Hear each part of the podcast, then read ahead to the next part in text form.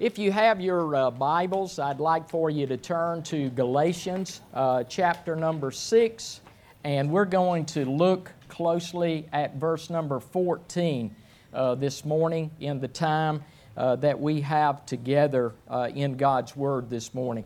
First of all, let me say it is a real privilege and an honor uh, to be able to speak here in the pulpit. It is just a a blessing to be able to do that.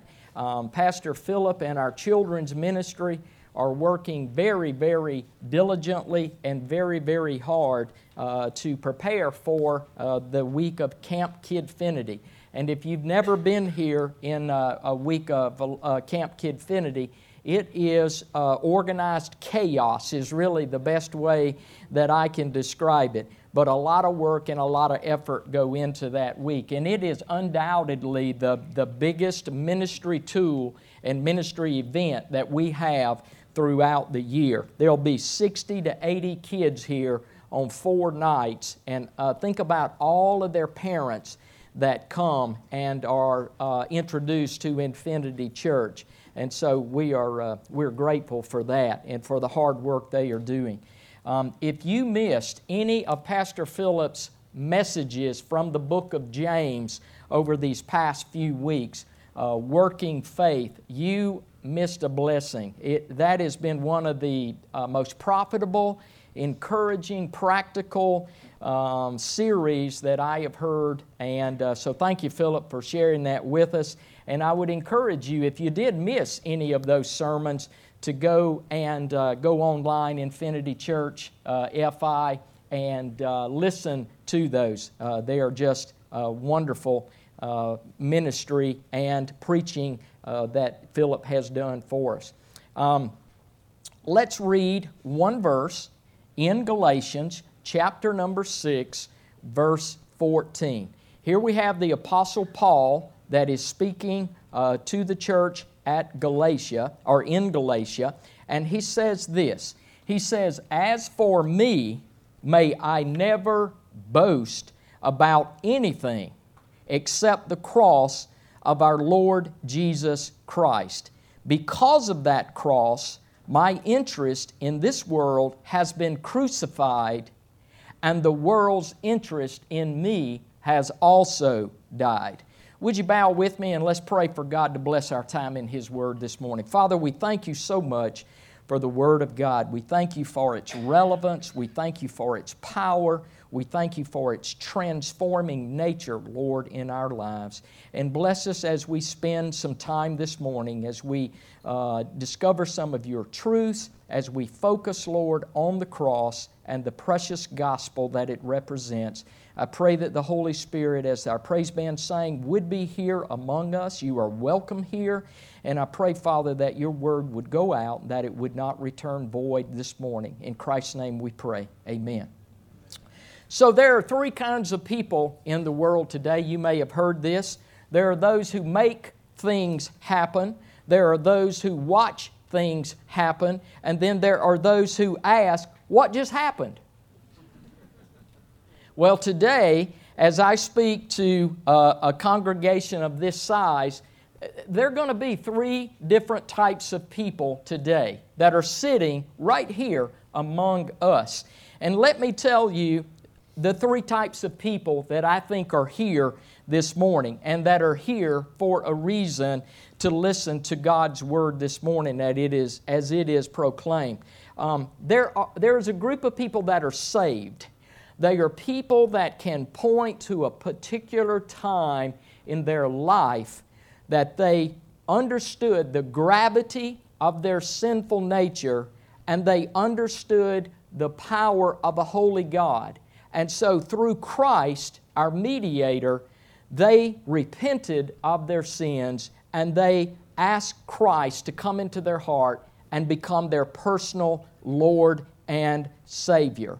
These are people who hunger for the Word of God, who thirst for the Word of God. These are people who are passionate for Christ, want to learn more of Him, want to take on more of His very nature, want to go out from this building and model Christ and be an example of Christ in this culture. Uh, saved people are people that uh, serve the Lord actively with the time and the talents and the resources that God has given to them. In short, these types of people, saved people, made up many in this group today, they remain at the foot of the cross. They remain close to the cross. Then there's a second group of people that I'm quite sure are represented here in our congregation today. These are people that have been saved. They have, at a point in time in their life, understood the gravity of our sinful nature, understood the holiness of God, and understood clearly with accountability that those two opposing points have to be mediated through Christ and His work on the cross. And so at some point in time, they have accepted Christ as their personal Lord and Savior. But these people represent a group that maybe are not as close to the cross as they once were. In the old days, um, old time preachers would call this backslidden Christians, backsliding Christians. But they're simply people that can honestly look at their lives and say to themselves, There was one time, at least one time in my life, that I was closer to the Lord than I am now, that I was more passionate for the Lord than I am now, that I hungered for His Word more than I hunger now. And, and usually, folks, this group of people, they don't set out to move away from the cross. They don't intentionally say, I, I am not going to live for the Lord. I know I'm saved, but you know, I'm just, I'm just not going to do that, that church thing or that religious thing anymore. And so over time, it, it is just a drifting away from the cross. It is a casual, sometimes apathetic attitude toward the cross and toward Christ. You could say it this way life has just gotten in the way of me and the cross, of me and Christ. Um, the intensity, the priority, the desire, the passion has just kind of slowly faded away. You're saved, but you're not thriving. You're not living the abundant life that Christ provides. And then there is a third group that I'm sure we are addressing today. And this would be the group that is unsaved. This would be a group of people that you may have heard the gospel, you may know the story of the cross, but you've not fully come to the conclusion of our sinful nature. And so you have never taken that step to make the Lord Christ the preeminent authority in your life. And so maybe at some time there's been a curiosity that you've had. You've been in some church services, you have some friends that really are passionate for the Lord, talk about the Lord, live for the Lord. Maybe you have some family members, but yet not taken that deliberate, intentional step to pray the sinner's prayer, to allow Christ to take your sins, my sins, on Himself and make us acceptable to a holy God. And you may say questions like this. You may say, What would Jesus, this man Jesus, what would he know about me? What would he know about my circumstances? My circumstances are unique. My life is a mess. My life is, you guys like this word drama? Drama? My life is full of drama. Well, guess what? So is mine. So is my wife's whose life is not full of drama. But let me tell you who can take that drama and funnel it into a abundant, productive, joy-filled, purpose-filled life, and that is Christ. And you may say this, you may say, I have tried so many things through the years to fill this God-sized hole in my heart, but nothing lasts, nothing totally satisfies, and you may sit here today and say, I am empty. Those are the three groups that I believe we are among today the mature Christian, the drifting Christian, and the unsaved person.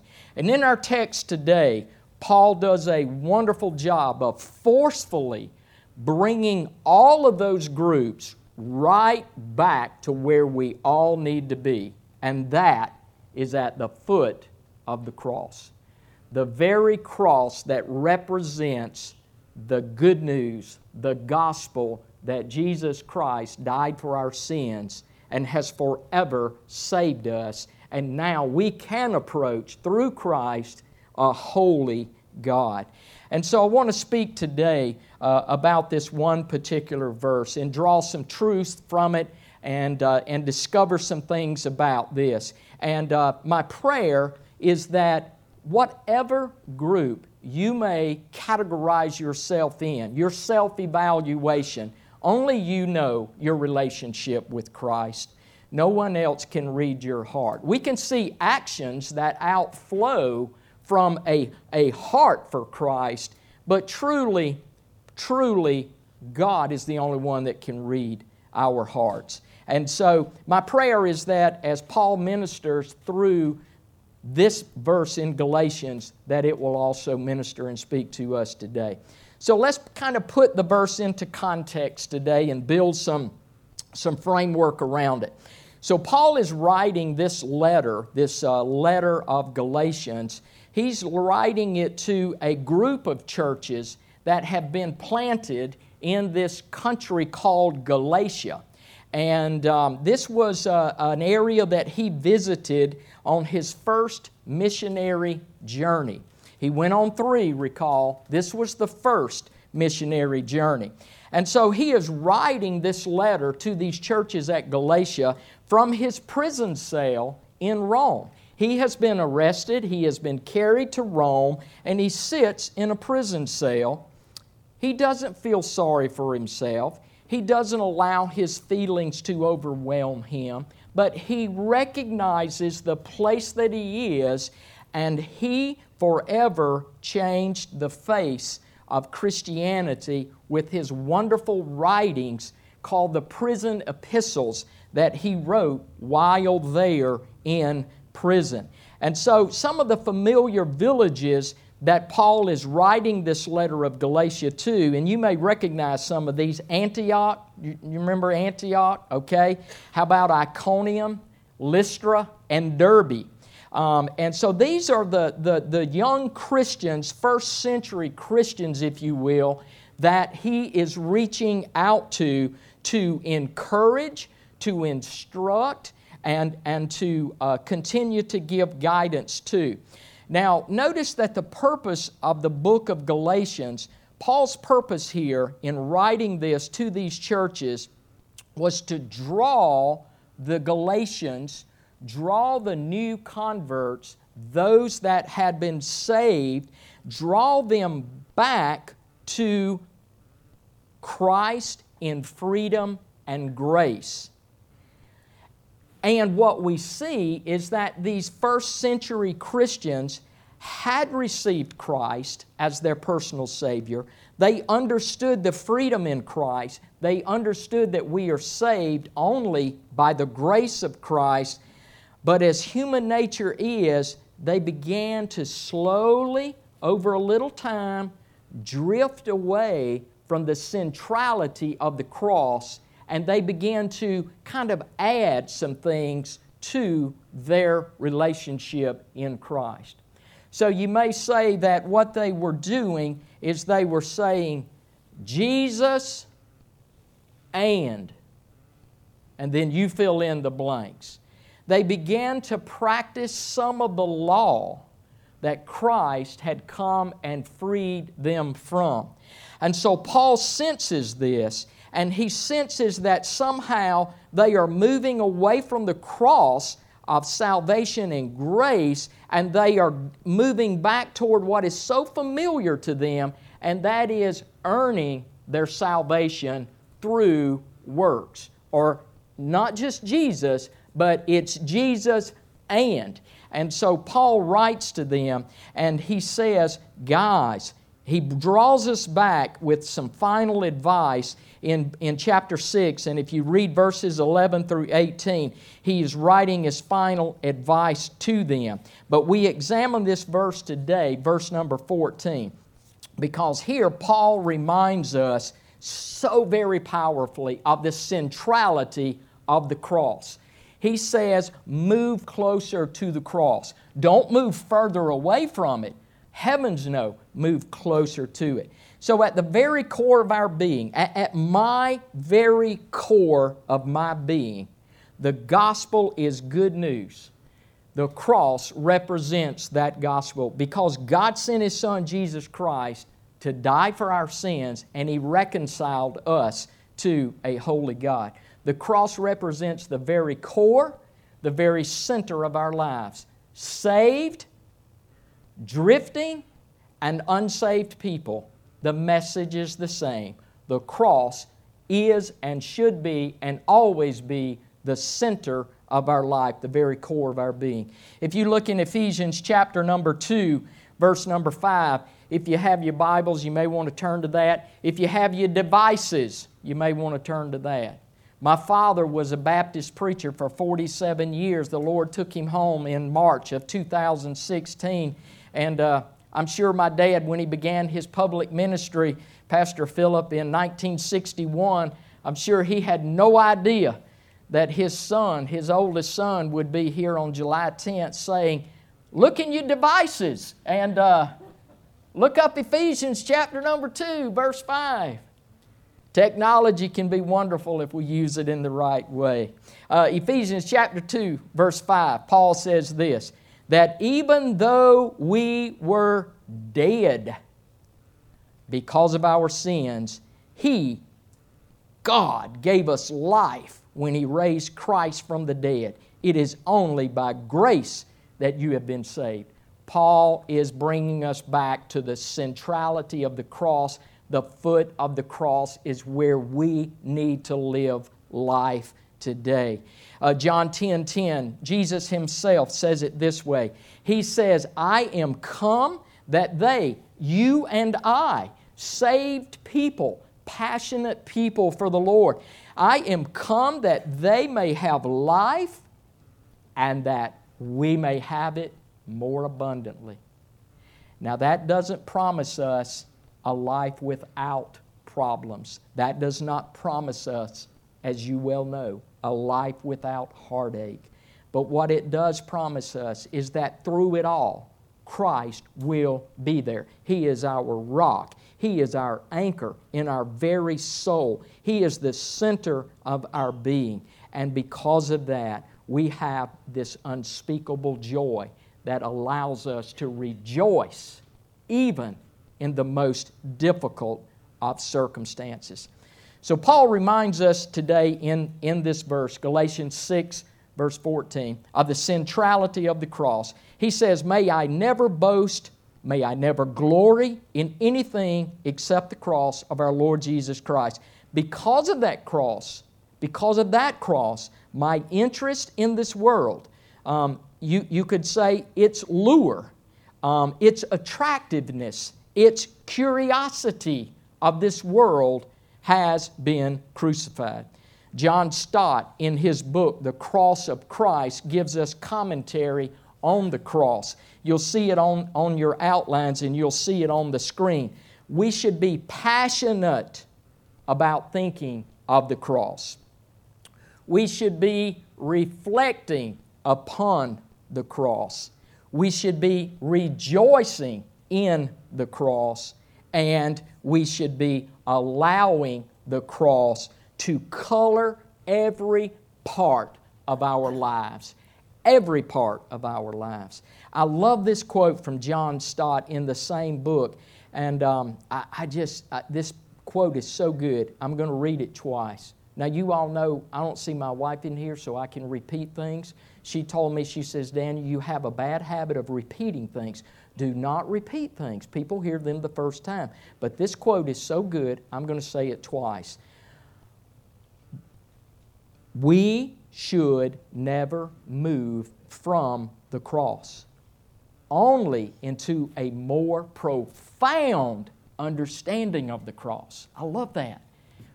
Christians, unsaved people, we should never move away from the cross, only into a more profound understanding of that cross. All right, in the time we have left, let's look at three temptations or three challenges that can cause us to do just what Paul instructs us not to do, and that is move away from the cross. Paul is saying to the churches in Galatia, You're going the wrong way. But praise God, you can turn around and move back toward the cross. We always have that opportunity. Christ says He stands at, our, at the door of our heart and He knocks. It was, Christ is always pursuing us. It's just that we have to allow ourselves to be pursued. We have to open that door and let Christ come in. And give you a big word here subjectivism. I spell by syllables. So when you break it down into syllables, it's not really that big a word. I have to say it slow. I talk slow. I used to tell my customers I may talk slow, but I don't think slow. Subjectivism is simply basing our view of the cross and Christ on our changing feelings and emotions. That's what subjectivism is. Pause for a moment.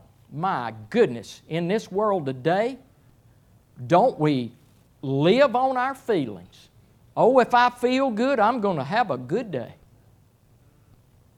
Oh, if my team wins, I'm going to have a good day. Aren't the Braves playing good, by the way? Wow, they are playing good. They are a fun team to watch right now. I want you to pause for just a moment in all seriousness and ask yourselves a question. And I want you to think about your lives and your family's lives. How much of our feelings influence our daily lives? Let me ask this question how, in this culture, have we become so feelings focused?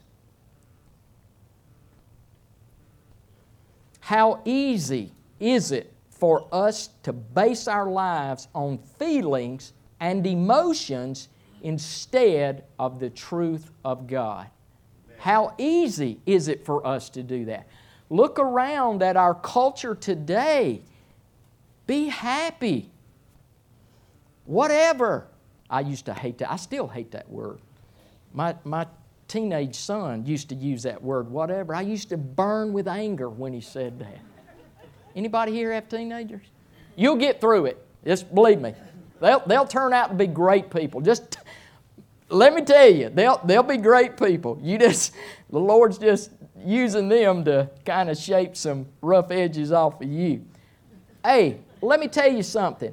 We don't live our life on feelings. If we do, it's chaos. It's an emotional roller coaster. It's up one day and down the next. It's, you can't stay there, folks. It's impossible. You have to have something more. You have to have an anchor, a center, a core that will help you through that. C.J. Mahaney, in his book, uh, Living the Cross Centered Life, listen to this. This is a good quote. He says, We let our feelings tell us what is true instead of letting the truth transform our feelings.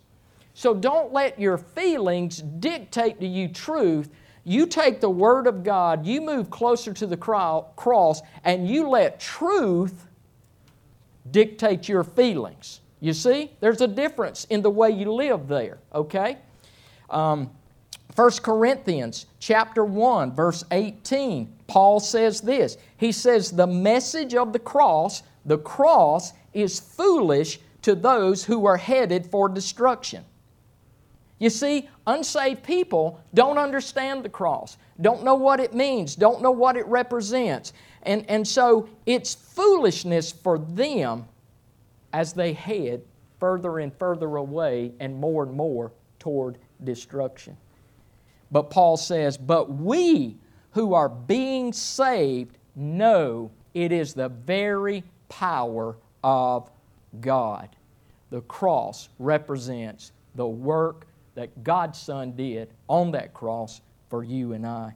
For those of us that struggle with this temptation to allow our feelings and emotions to, to be too much, don't get me wrong. I'm not saying don't feel good. I'm not saying don't have emotions. God created us in His image. He has feelings and emotions. We are okay to have those feelings and emotions. But ask yourself this question What is the authority in my life?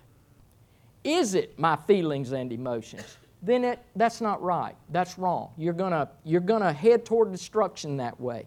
Our, the, the answer to the question should be truth, biblical truth, God's Word is the authority in my life, not feelings, not my emotions. Do we start every day with biblical thinking?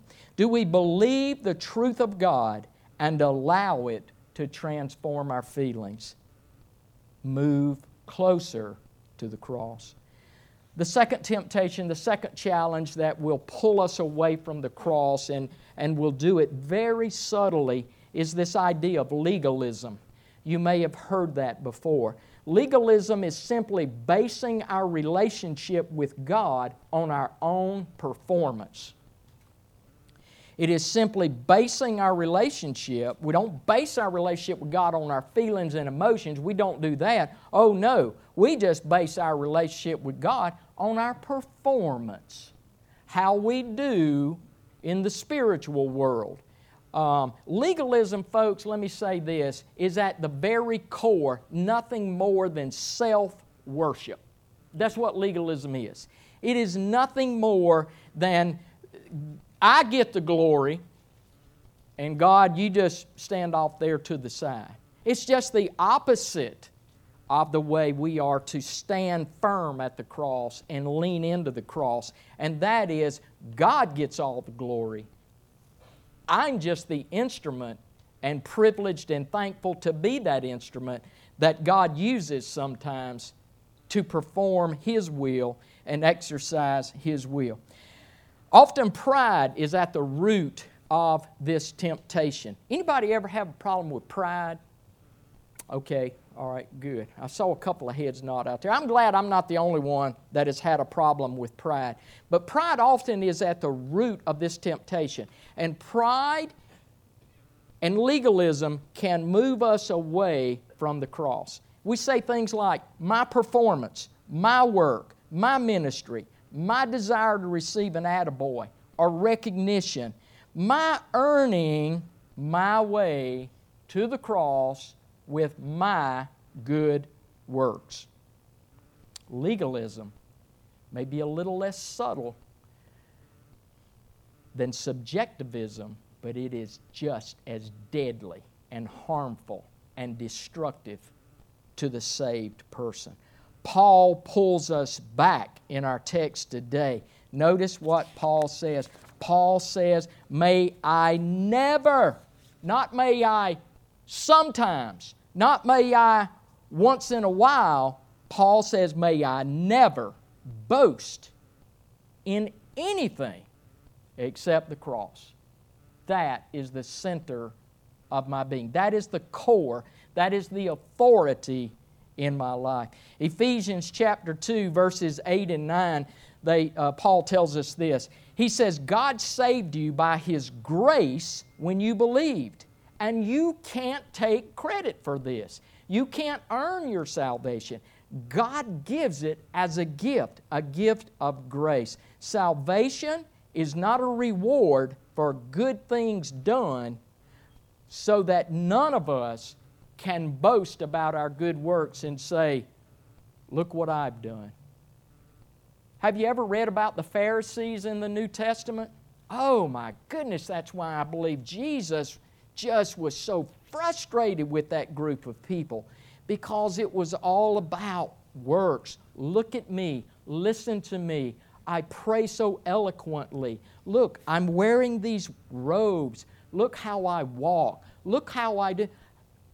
Jesus having none of that. Legalism is a dangerous thing.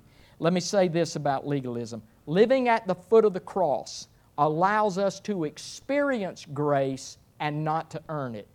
That's why we stay at the foot of the cross. We make our boast only in Christ. If you're suffering with uh, even the subtle um, nuances of legalism, let me ask you right now move closer to the cross. And lastly, and we'll finish up, condemnation.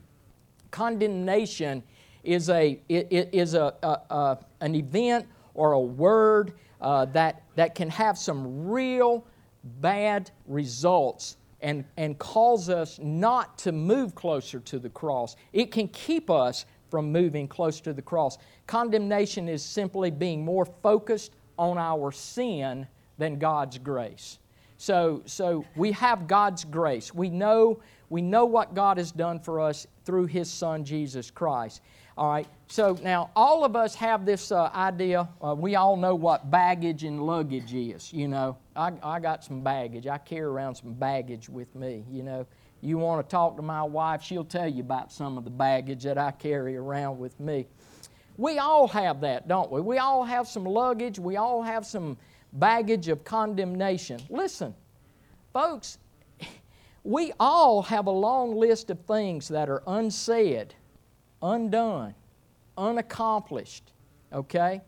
And this long list can sometimes really work on us in our relationship to the Lord and, and our relationship to the cross. And so sometimes we, we want to play over and over and over our regrets or our poor decisions or hurtful words or actions or deeds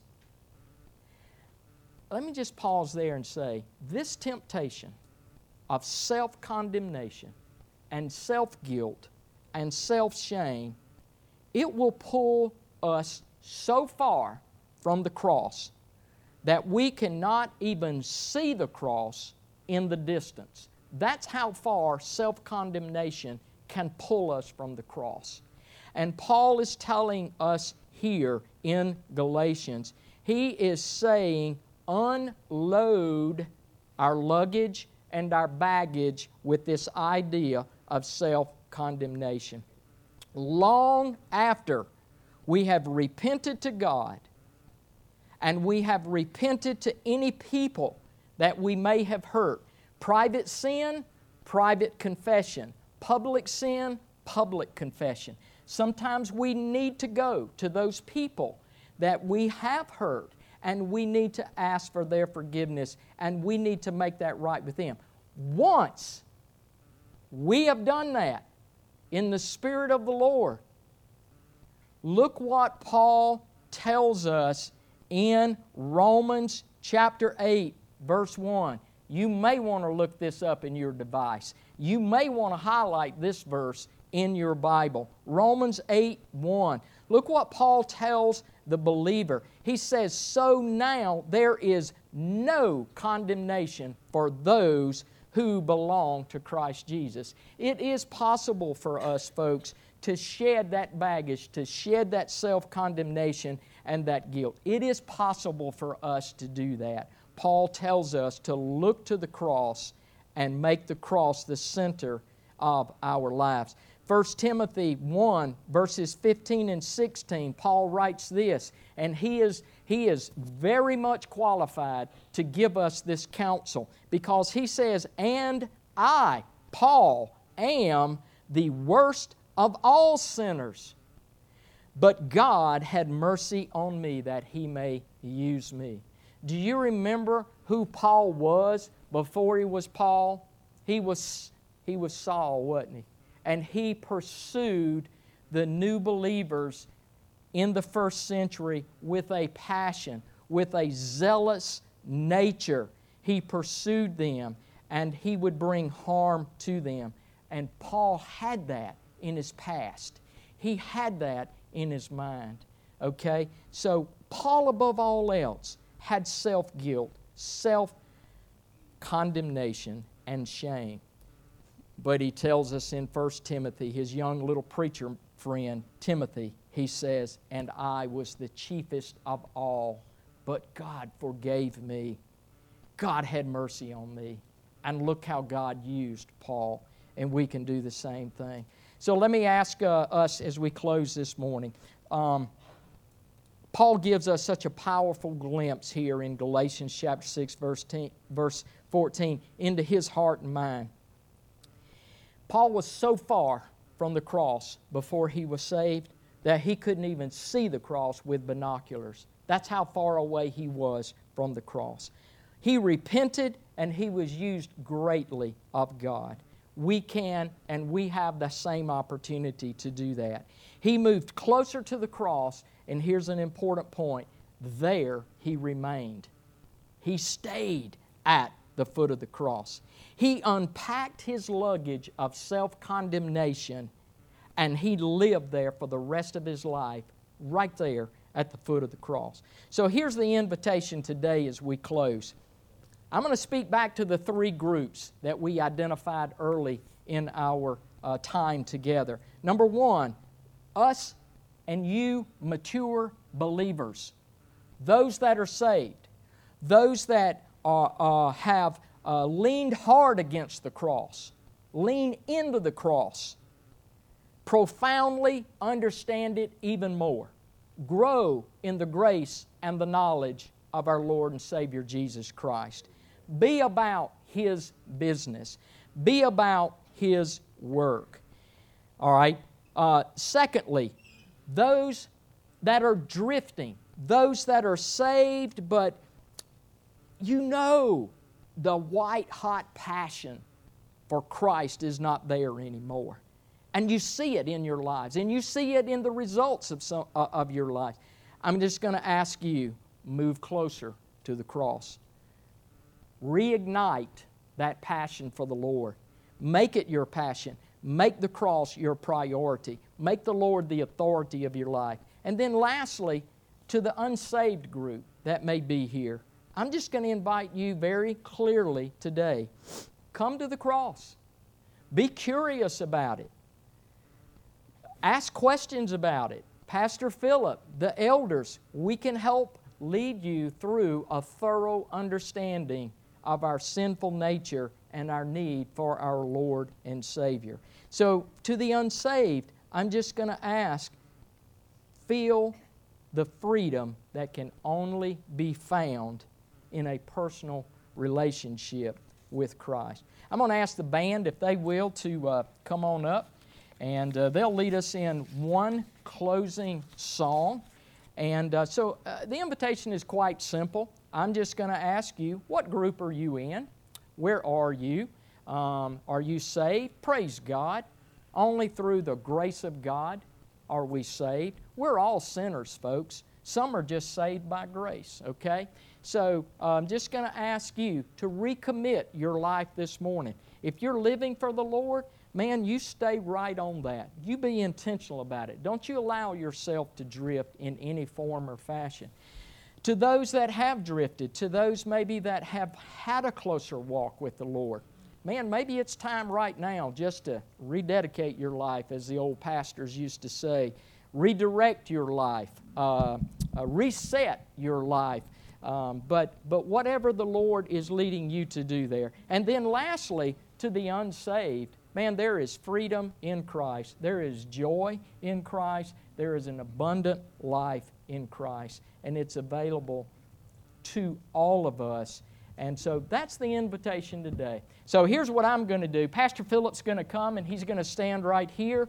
The Holy Spirit's going to do its work today. I'm going to pray right here. I'm going to pray for myself first that I would never do anything to, dis- to discredit my Lord to discredit my family, to discredit my wife, to discredit my ministry. I need those prayers. I need that accountability. So I'm going to pray right here for myself, but then I'm going to pray for all of you as well. Let's pray, and uh, then we'll stand. Well, let's go ahead and stand and we'll pray, and the band will lead us in our invitational hymn.